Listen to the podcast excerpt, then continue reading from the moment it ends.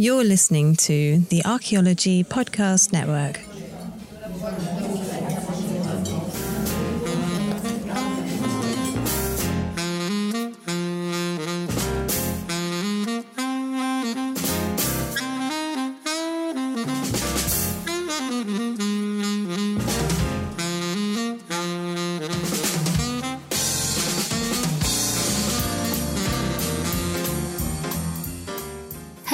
Everyone, and welcome to episode 38 of Archaeology Now, a free monthly archaeology talk brought to you by Archaeology in the City, the community outreach program from the University of Sheffield's Department of Archaeology.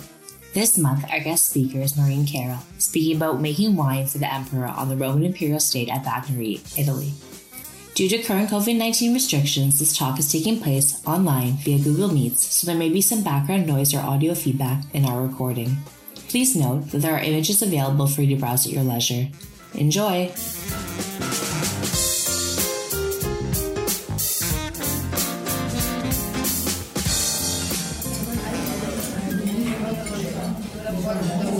This excavation has been ongoing basically since 2011. The last field season was 2018. Uh, little did I know that when I chose that year to have a study season the following year to catalogue and work on all the finds, that that was absolutely very well placed because if I'd intended to go back digging in 2020 or 2021, it wouldn't have been possible. So it is a work in progress right now. The, the edited Vagnari volume is in the making, and a number of papers are uh, appearing very shortly in, in various journals. So now is the time, after all the work in the field, productive time, uh, when we make sense of what we found and start disseminating that knowledge. So I'm going to be talking about a specific aspect of the imperial estate, something that I've been working on uh, quite a bit in the last months and that's making wine for the emperor. And I'm going to uh, start the PowerPoint here by backtracking a little bit and setting the scene for the imperial estate.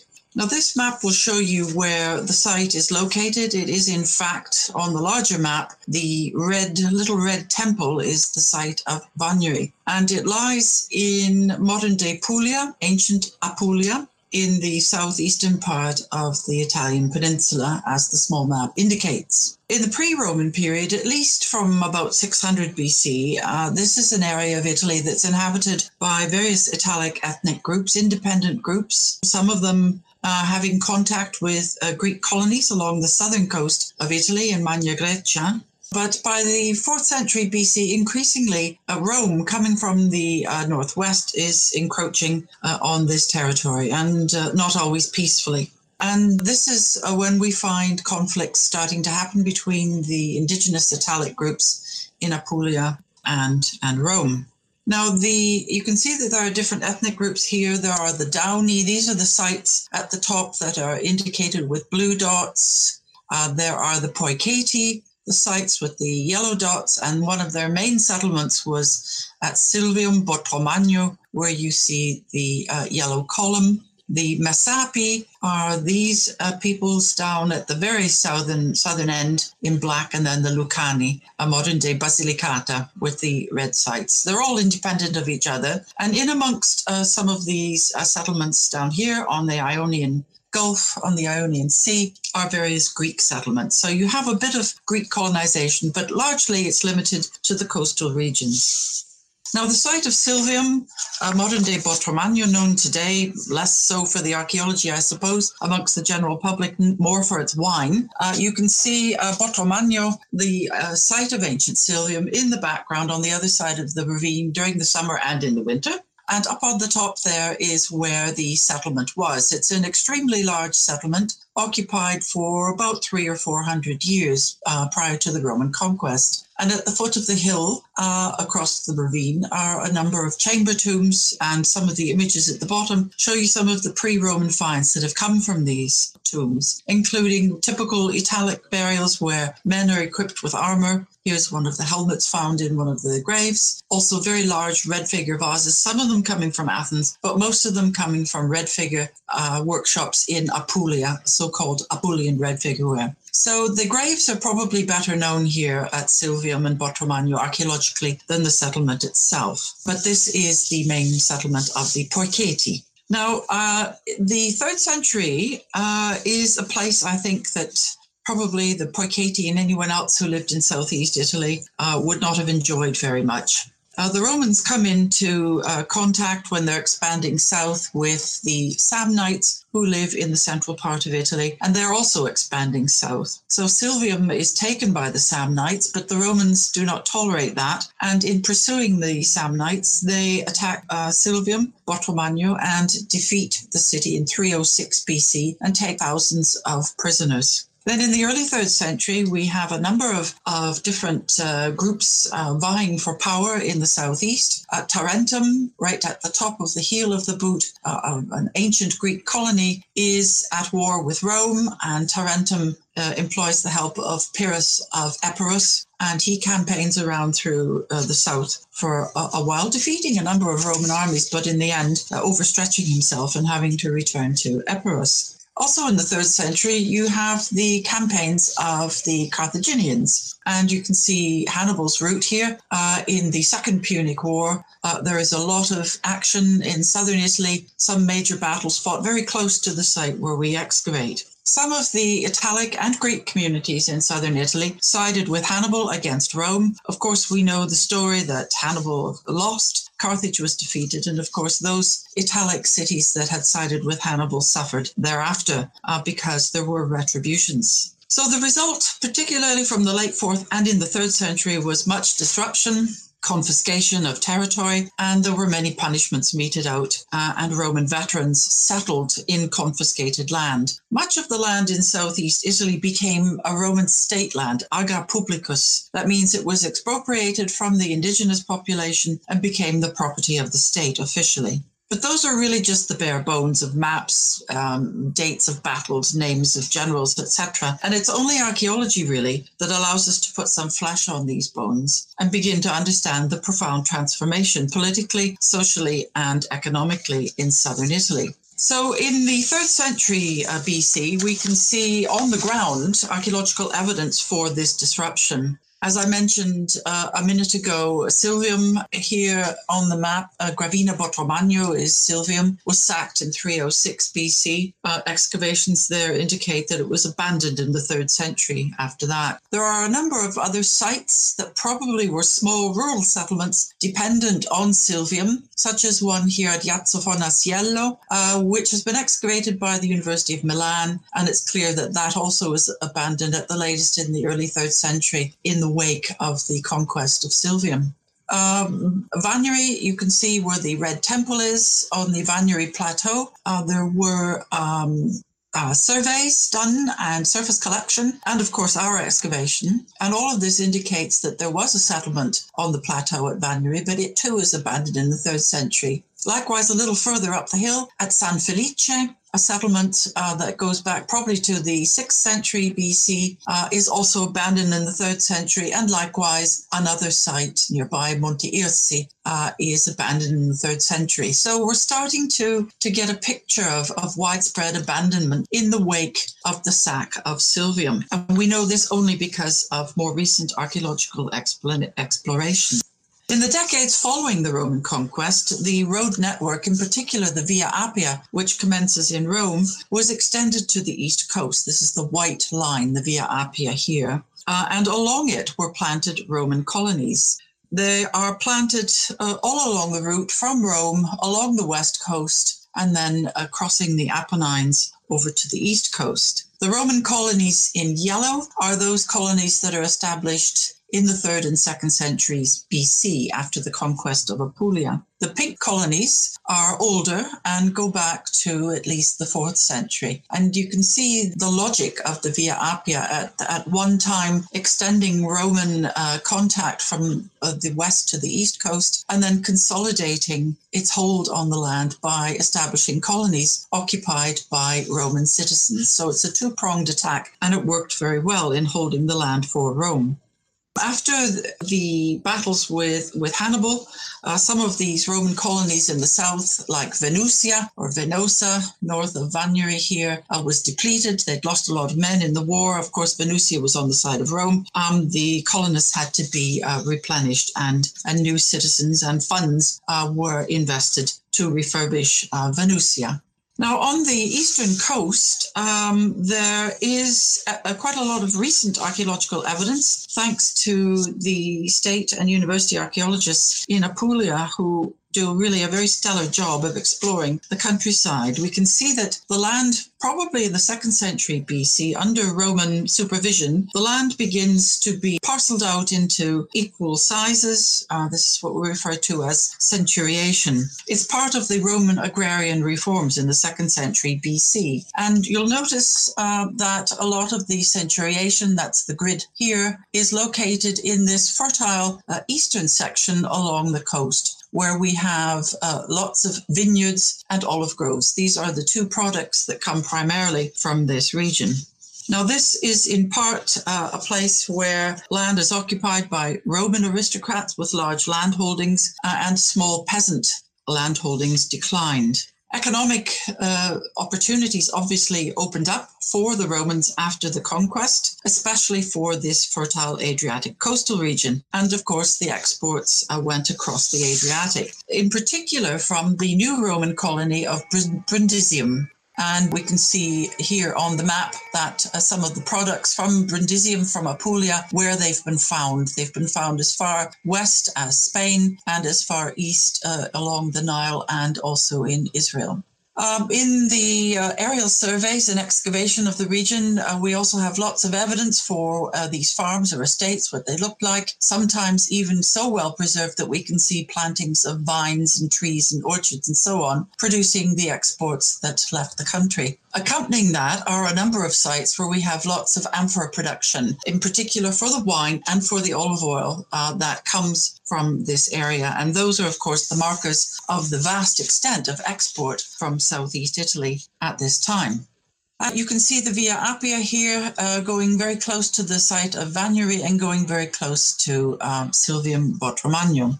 So we have centuriation here, we have new Roman towns, we have new Roman colonies. But further west, where in, in central Apulia, where Vagnari is located, um, there were no colonies and only some very small towns. And therefore, this area has been a little bit neglected. And it is uh, our excavations that uh, are shedding quite a bit of light on what is happening in this underexplored region.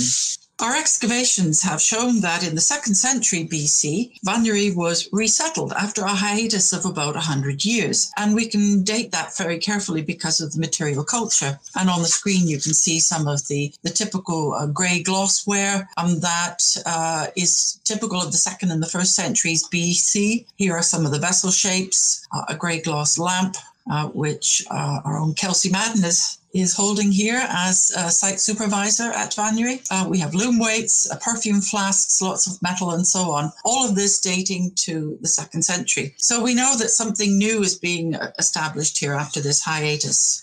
And it's occupied till about the mid or the late first century BC.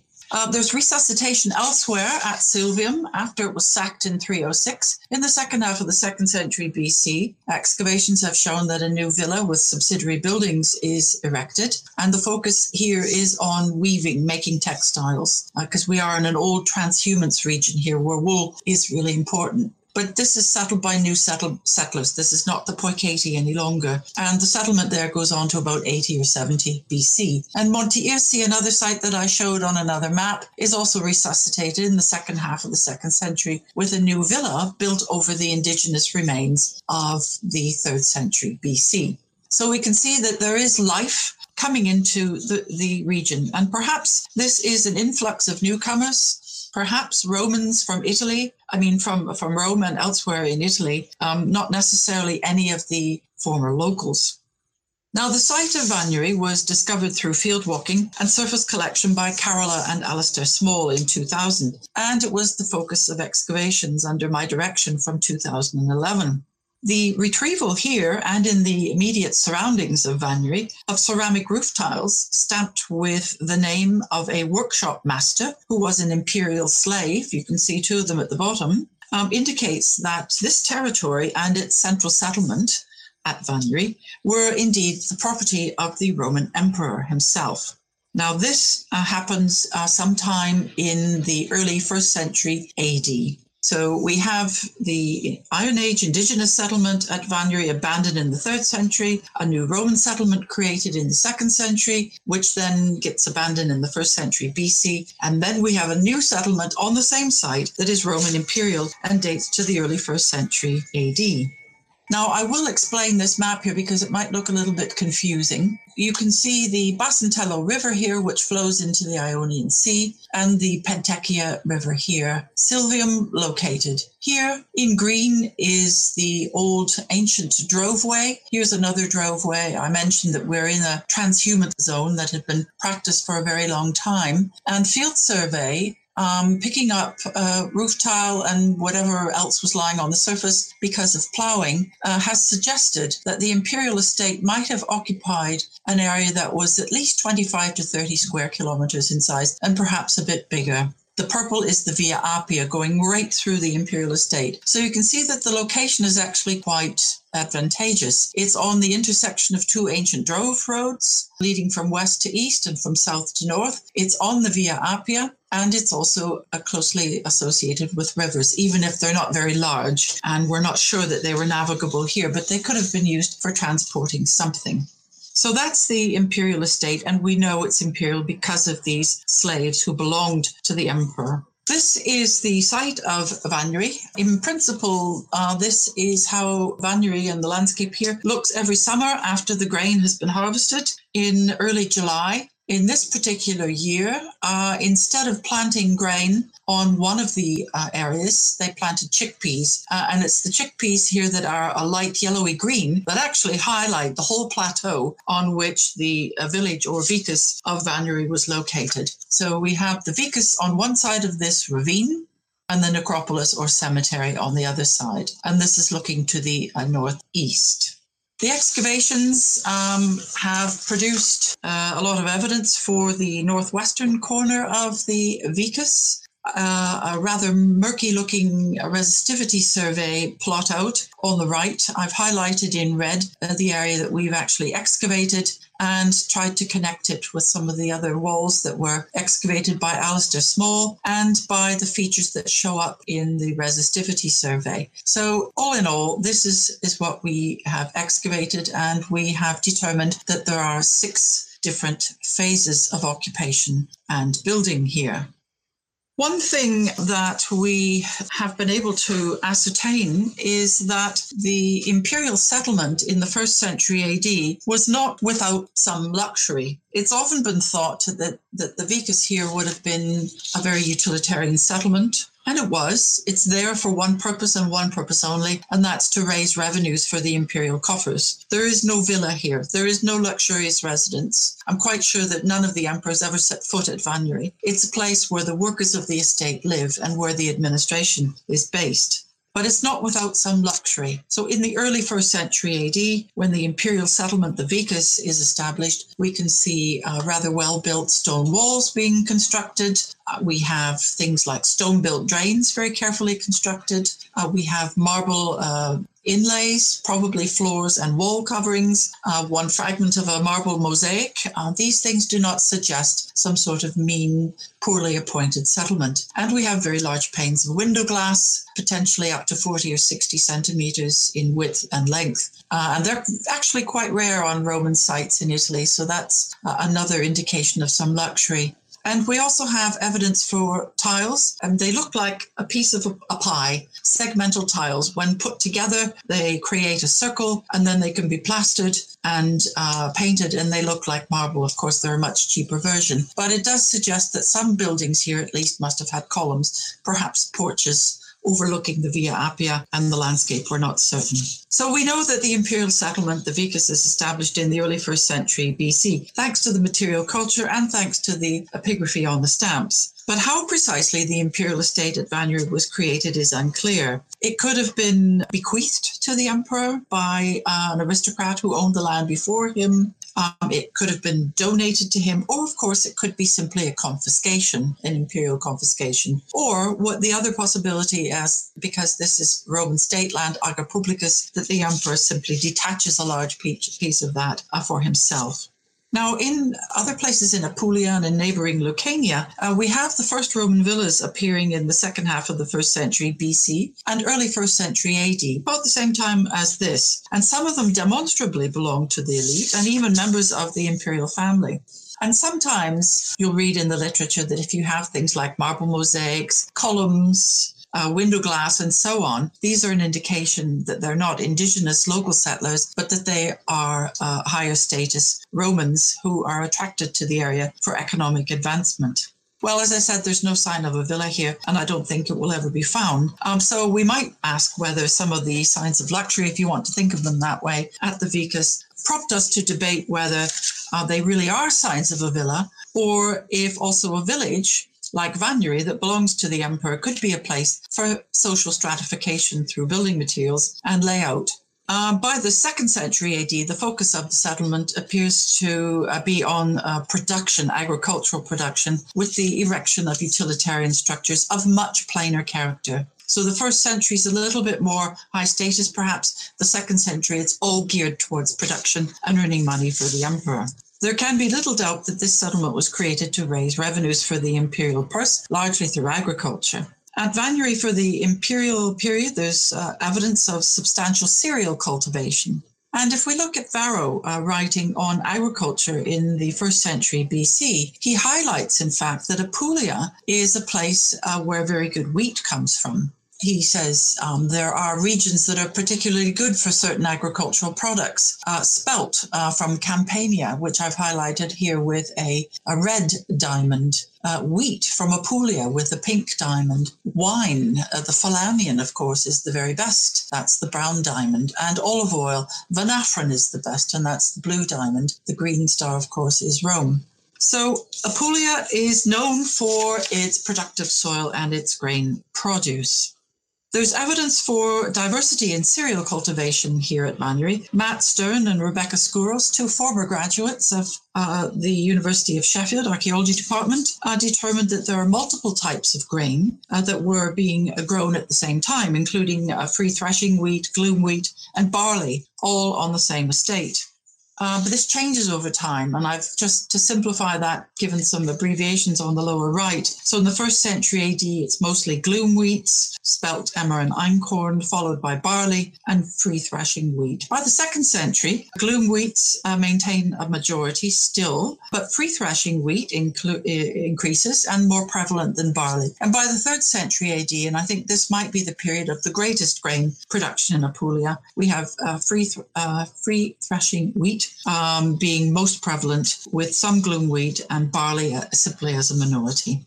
So, this system would have required substantial labor and manpower, considering that these various species are processed in different ways and stored in different processes. So it's unclear, but it may be that the crop diversity practiced at Vagnari was an insurance against uh, climatic uh, variability or was a preventative measure to hamper soil erosion, which is a real problem still today. At any rate, it reflects an advanced knowledge of farming uh, in the landscape of southern Italy. And we have lots of grain storage pits. And in fact, for the first century AD, even if we don't if we can't recognize the remnants of walls, we can figure out more or less where rooms were because these grain storage pits, which I've highlighted in blue on the plan here, are arranged inside rooms along the foot of the walls. So right up against the interior walls, as you can see along here. They're all lined up here, lined up here. This um, is topped later by a different wall, but you can see that there are a lot of these pits. Uh, a couple of them uh, still had the ceramic storage pithos or dolium in it, and uh, some of them had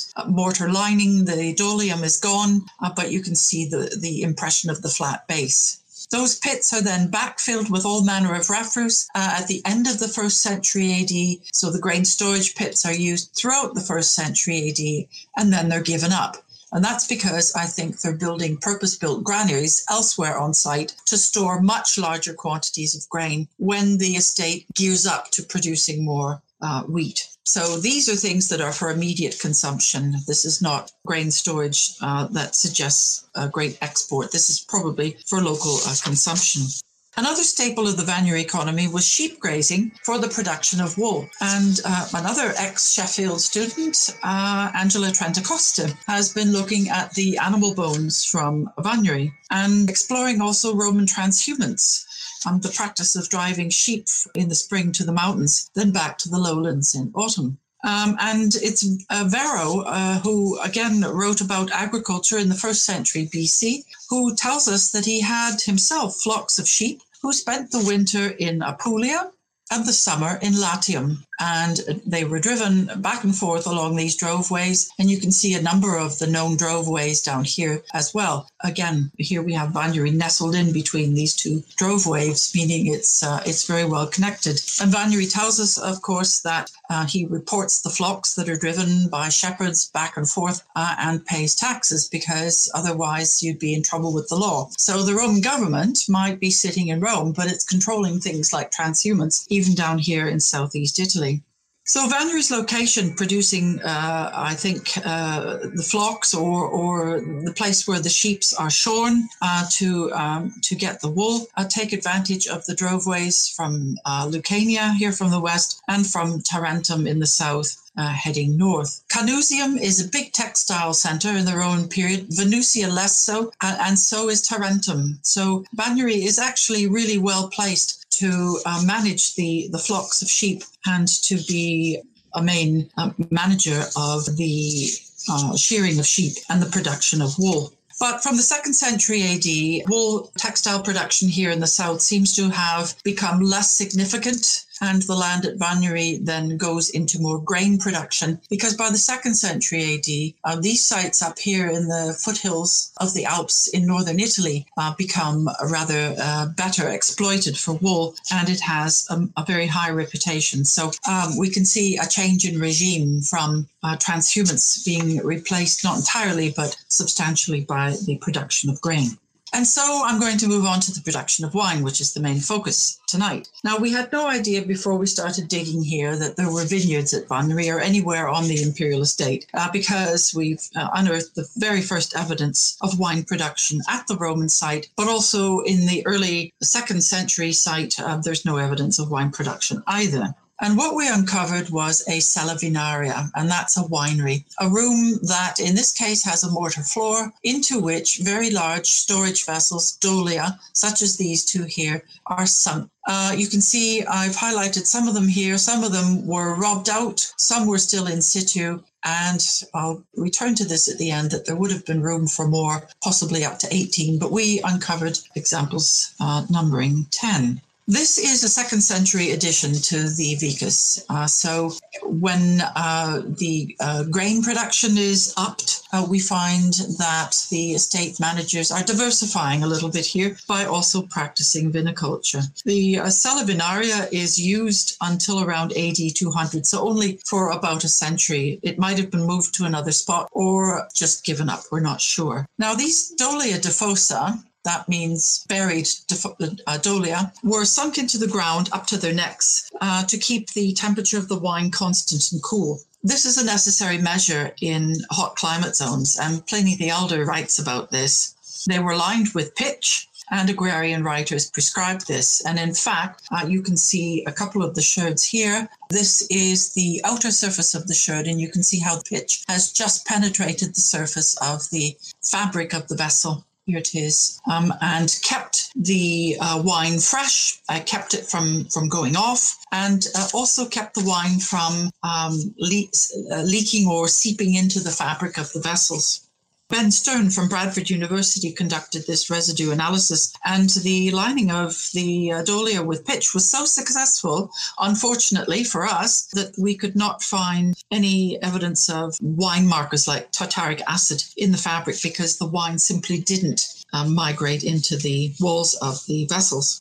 Now, these Dolia are actually really large. They come in sizes from anywhere between 400 litres capacity to about a thousand, the ones that are fixed permanently wineries. They're considerable capital uh, investment, as of course are the vines that would need to be planted and the personnel needed to uh, bring the vines to uh, fruition. They have to be tended for years before they start to bear fruit and bring financial returns. So, setting up a winery was not uh, done on the whim of the emperor or his estate managers. It would have required a lot of investment.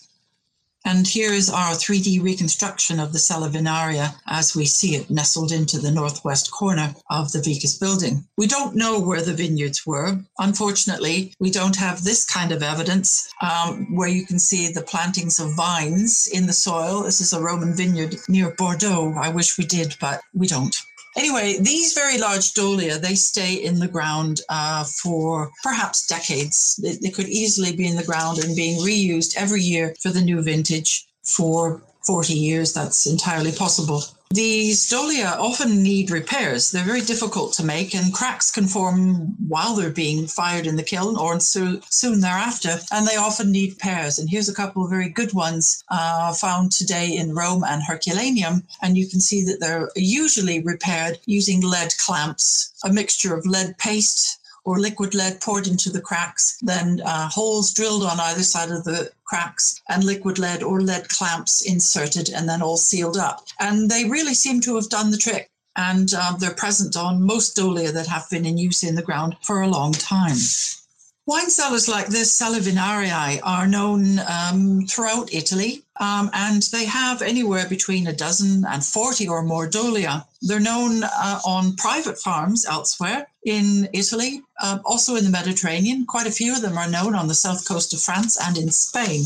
And they usually, these vessels have a capacity of between 500 or even 1,000 litres. Of course, anywhere near Vesuvius, these things uh, survive in miraculous condition, as they do here in this uh, modest winery at Bosco Reale outside Pompeii. And you can see them as they were found covered by the debris from Vesuvius in 79 AD, and as they've been excavated here, buried into the ground up to their necks with a lid and then with a second lid on top. Now, these wineries are open to the sky, and so the, the double lid system uh, protects them from the sun and the heat and inclement weather too, I think. Uh, of Vesuviana, that was a, a, surprise discovery just up on the slopes of Mount Vesuvius, recently found. But we also have wine storage dolia at Ostia, for example, outside Rome, and a number of estates in, in Apulia where the wine that was exported was uh, produced. And you can see an aerial view here of one of the wineries and the negatives left from uh, where the dolia were.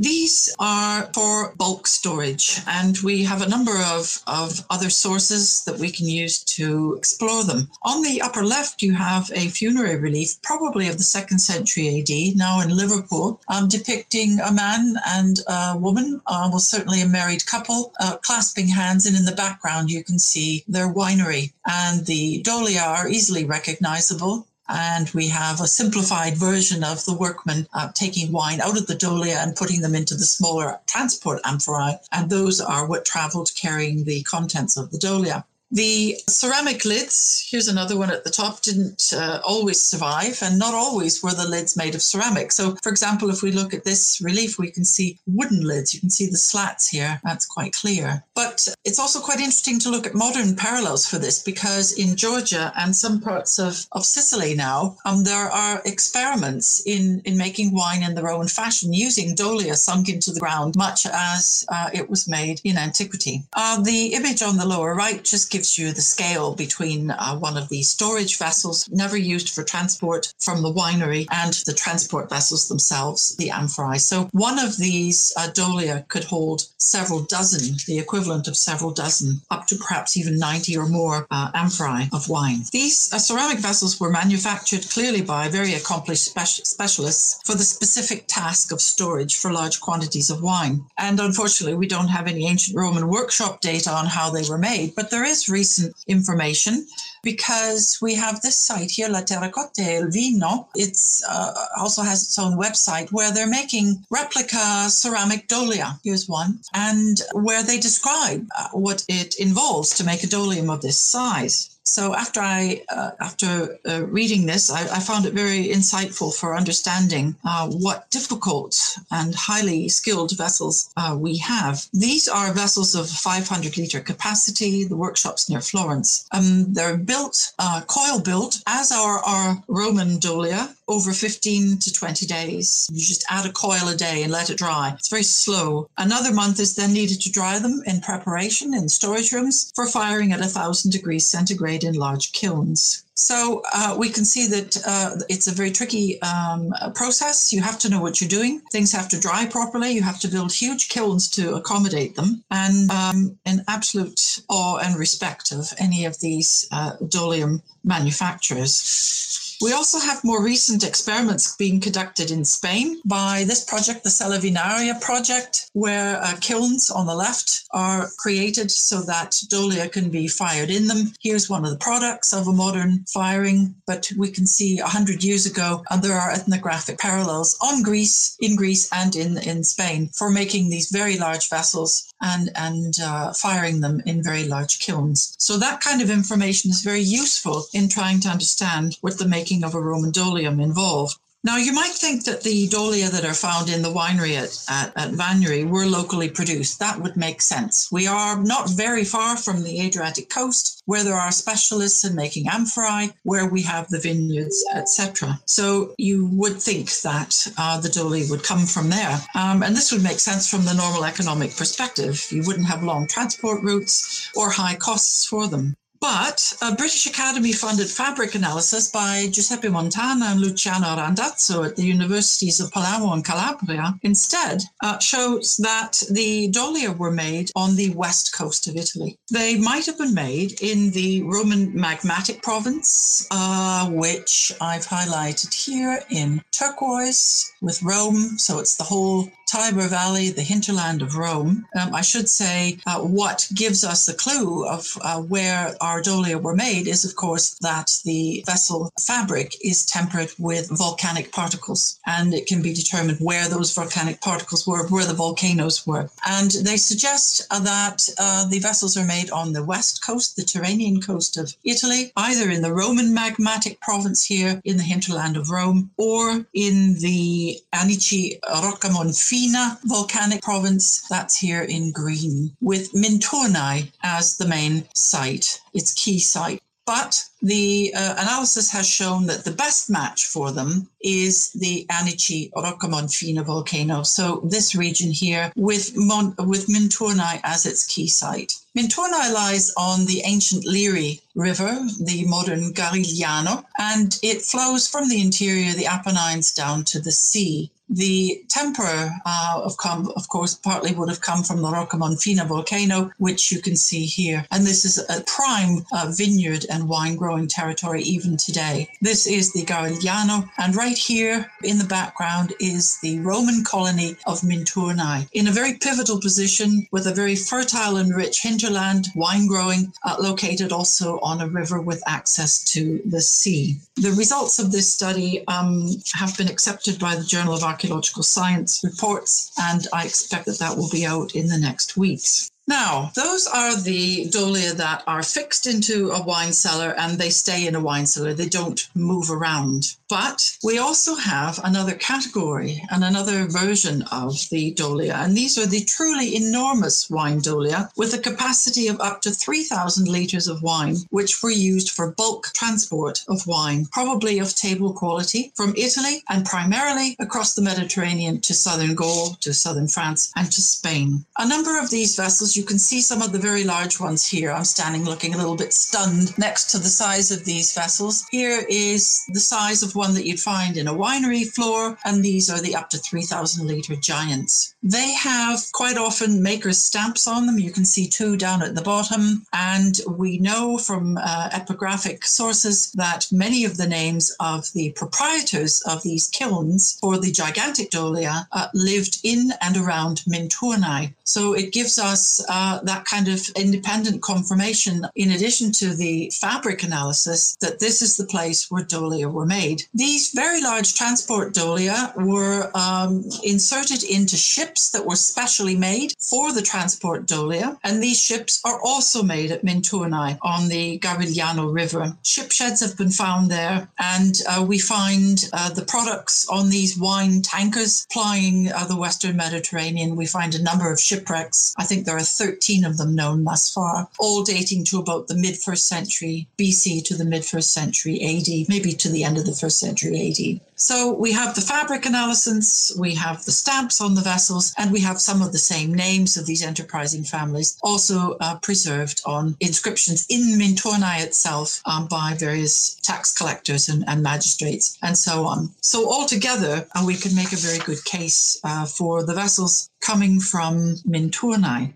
But as I indicated, not just these gigantic dolia for bulk transport were made at Minturnae, but also the winery size ones. A couple of them have been found on estates north of Rome, but as far as I know, our estate down here uh, in Apulia is the only one that's ever been found away from the western coast of Italy. Uh, by the way, I should say that these very large transport dolia were never removed from the ship. Uh, the wine uh, in them is simply siphoned out at the at destination and then uh, put in different vessels. They did not leave the ship, unlike amphorae, which of course are, are loaded and unloaded and travel around a lot more. Now, what do we know? About Minturnae. This is actually really rather intriguing to think that we have products from Minturnae, the west coast, being used in a winery on the east coast of Italy. Well, Minturnae during the second and first centuries BC uh, was a very prosperous place. It's a Roman colony. It's on the Via Appia, one of those pink starred colonies that I showed you in the satellite image, founded in 295 BC. Um, it's, of course, fortuitously located on the mouth of the river with agricultural land and forests and its hinterland in the mountains. Very good for shipbuilding. Here's a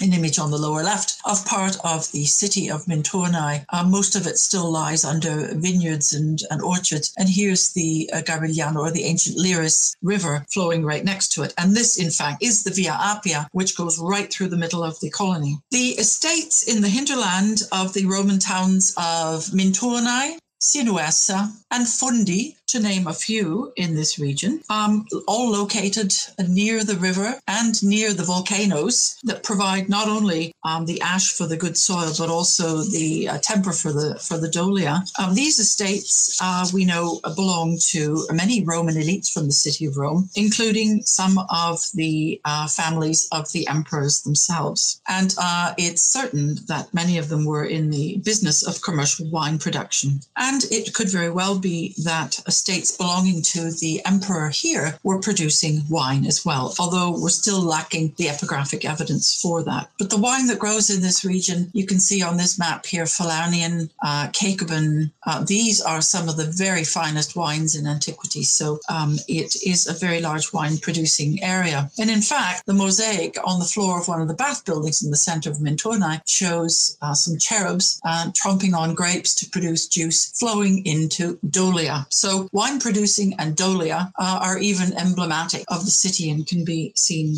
uh, in this context. Minturnae is very, very well connected. It's connected uh, to Spain. Uh, we know that through various coin series. And of course, uh, the wine, the bulk wine, is going across to Spain. So there, there's a, a toing and froing of wine and other commodities back and forth. Uh, the families, the rich uh, slave owning families of Minturnae, also have connections to Delos, to the eastern Mediterranean, where we have uh, the families named epigraphically. So they seem to be sometimes dealing in wine and sometimes dealing in slaves, and perhaps often dealing in both. So we have uh, several businesses uh, making uh, the large dolia for these tankers to uh, supply the wine, but we also have uh, businesses making the dolia for the wineries themselves. Unfortunately, we have not found any workshops or production facilities archaeologically outside of Minturnae, although amphora workshops have so the research on the Vagnari Dolia is an important step in understanding how the dolium industry, if you like, in central Italy was organized, how the vessels were deployed, and the routes taken to transport them to their destinations, either as transport vessels or as production and storage vessels. What would really be good is if we could have an archaeometric analysis of land and sea finds, a larger program. And I think we'd find that quite a lot of the dolia we know, uh, we could prove that they do come from Minturnae. Um, the little blue ships here, I had lots of fun learning how to use symbols whilst doing this PowerPoint. Um, these are just some of the Dolium shipwreck finds that contain uh, Dolia from Minturnae. Now, the dolium makers or the builders of the wine tanker ships in Minturnae were not the producers of the wine. We have to separate them. Uh, the regional wine growers produced the wine, and their project product was then uh, entrusted to the transporters and traders who bought the wine uh, from the dolia and uh, decanted it into amphorae. Once out of the dolia, the wine belonged to the trader, no longer to the vineyard owner.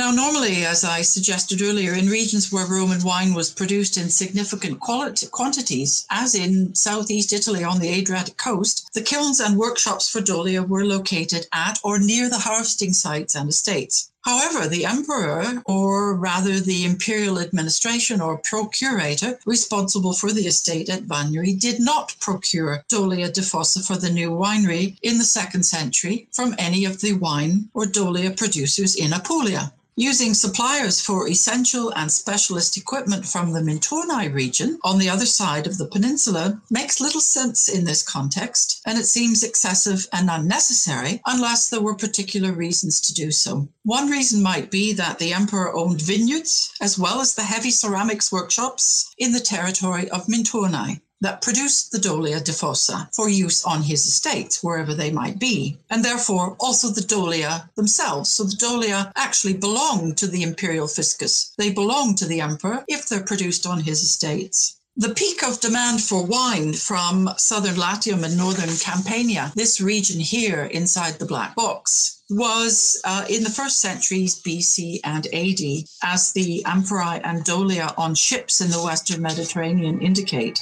The markets for Italian wine in the provinces dropped off considerably after that, although we certainly can't say that the wine industry was in crisis in Italy. Um, the wine producers are still producing for Italy itself.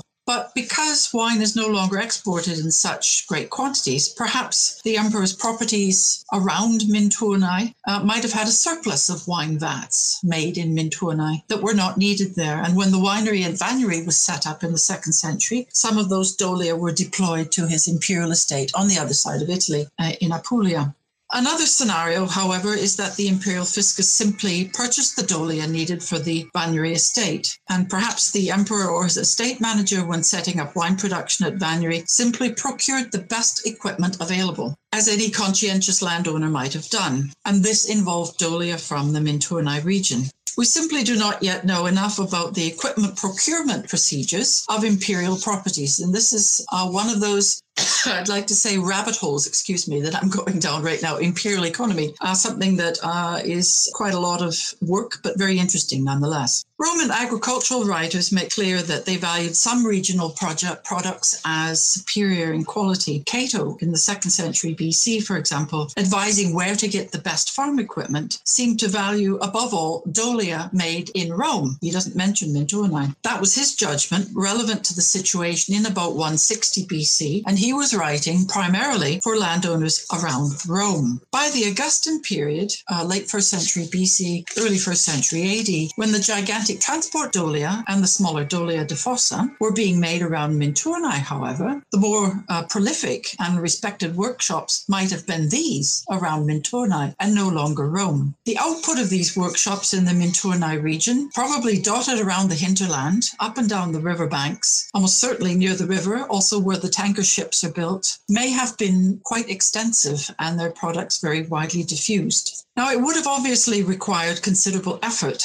to get the Dolia from the west coast of Italy to Vagnari, and it's rather puzzling why such a modest winery as the one at Vagnari possibly just producing sufficient wine for the estate inhabitants, would have been outfitted this way, unless perhaps these Mentonian products were considered the very best available. So these expensive, complicated, and bulky specialist vessels were brought to Vagnari all the way from the west coast, probably on ships for ease, of transport. And I've suggested some routes here. So either from Minturnae around the toe of Italy, up the Ionian Sea, and perhaps shipped up the river as far as it's navigable and the rest on land, perhaps into the still functioning and busy harbour of Tarentum, and then joining here, as you can see, on the Via Appia all the way to Vagnari, or perhaps stopping on the east coast at any number of ports along this uh, Adriatic coast. These are all possible. So we've got things, uh, the Dolia themselves uh, coming from the Garigliano. There's still the small possibility that the Dolia might come from around Rome.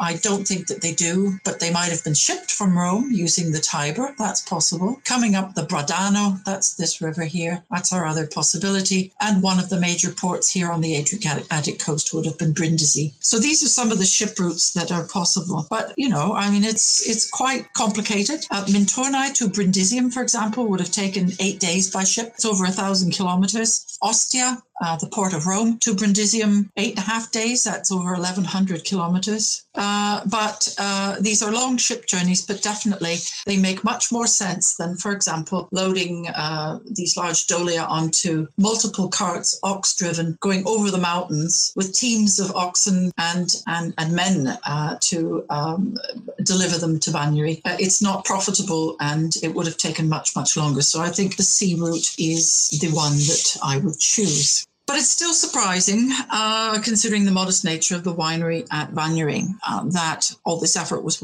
gone to. If we compare the Vagnari winery here on the lower, on the upper left, and I've added other dolia that we couldn't find, but there would have been room for them up to 18 potentially. If we compare that with some of the other private wineries on the uh, Bay of Naples, uh, like at Stabia, Bosco Reale, both villas here, uh, it's clear that the winery at Vagnari was modest in size and capacity capacity. If each of the dolia at Vagnari had a capacity of about 500 litres, it uh, would uh, produce between 5,000 litres if there's just 10 dolia or 9,000 litres if there are 18. For this site here, the Villa Regina, which is a, a modest family owned farm um, outside Pompeii, uh, there's calculated 10,000 litres being produced here. So it shows you how modest uh, the winery, winery is, and very much like a private one at Stabian. Unlike this one here outside Pompeii, the Visa, uh, Villa della Pisanella, which calculate is calculated to have produced 85,000 litres, um, a villa clearly whose purpose, sole purpose, was to produce wine.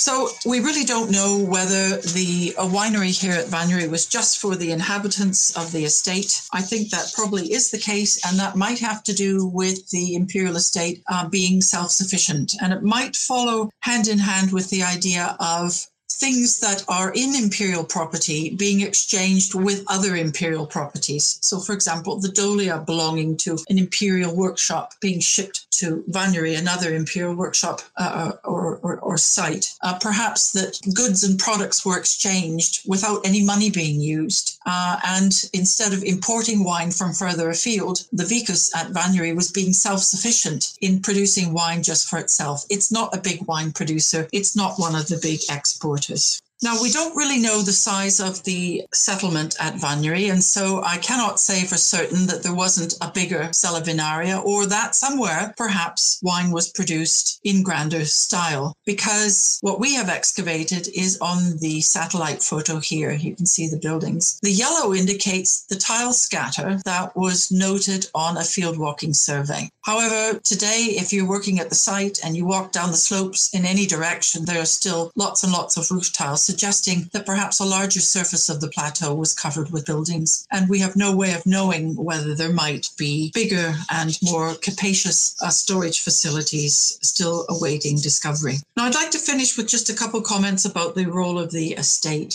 Because I mentioned at the beginning that we have Roman towns. They're highlighted here on this map as blue dots. You can see there's quite a lot of them here along the coast. The countryside has undergone centuriation. The countryside is peopled by lots of villas and employees and slaves and so on who work the land. Uh, we also have two major towns. One is Canosa here, a big textile center, and Venusia or Venosa, uh, the uh, Roman colony uh, on the Via Appia, and another Roman colony down here at Tarentum. Um, we have the green of the droveways for transhumance, and here's the Via Appia. The pink are very small villages. And you'll notice that although there's a lot of dense settlement around the larger towns and along the coast, here in this region, in the central part of Apulia, there isn't a lot of settlement going on. And I think because of its location on the Via Appia, located as it is, this very large agricultural estate with its central village would have acted as a hub for the region. Um, it,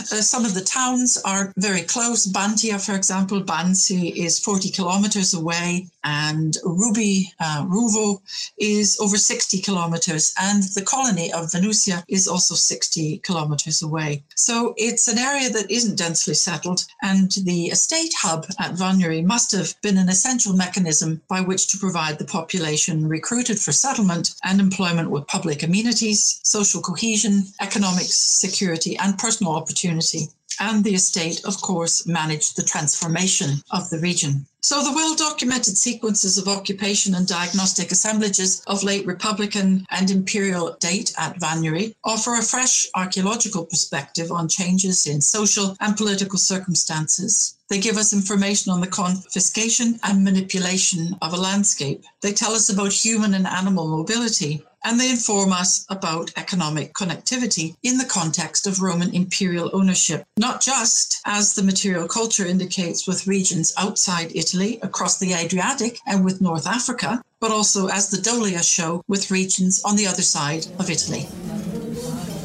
Thank you for listening to Archaeology Now. For more information about our podcast and guest speaker, please visit our page on the Archaeology Podcast Network. You can get in touch with us at Archaeology in the City on Facebook, WordPress, Instagram, or Twitter. If you have any questions or comments, we'd love to hear from you.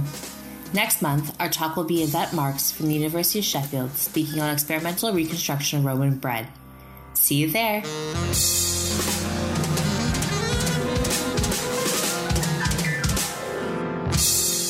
This episode was produced by Chris Webster from his RV Traveling America, Tristan Boyle in Scotland, and the Archaeology Podcast Network. This has been a presentation of the Archaeology Podcast Network. Visit us on the web for show notes and other podcasts at www.archpodnet.com. Contact us at chris at archaeologypodcastnetwork.com.